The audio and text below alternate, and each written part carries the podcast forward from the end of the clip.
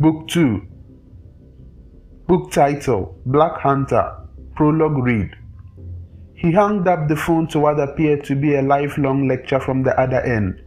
Then he went down to the garage, met with a hissing sound of cold wind from the opened windows.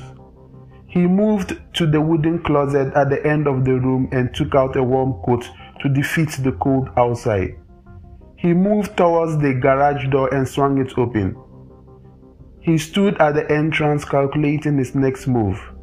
Within an instant of him standing there scanning the outdoors, a red miniature polka dot appeared on his torso.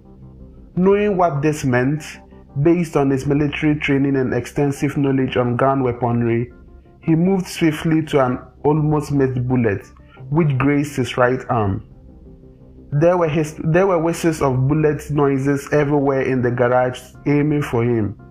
And if not for his agile limb movements, he would have been hit. He hopped onto the stairs leading out of the garage and barely made it into the upper room. He rushed for his rifle, which was lying in a gun pocket somewhere in the room, and hid behind the half closed windows, lying in wait for the able marksman coming for his life. He knew they had come for him, the people from the other side.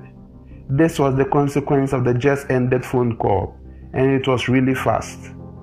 He heard footsteps coming towards his front door and then a voice saying, Black Hunter, it is all over. There is nowhere to run now. Just come out and maybe we could talk. Black Hunter knew they won't let him live. After the stunt they pulled earlier, they wanted him dead, and he was hell going to give them a fight and so he started the maneuver.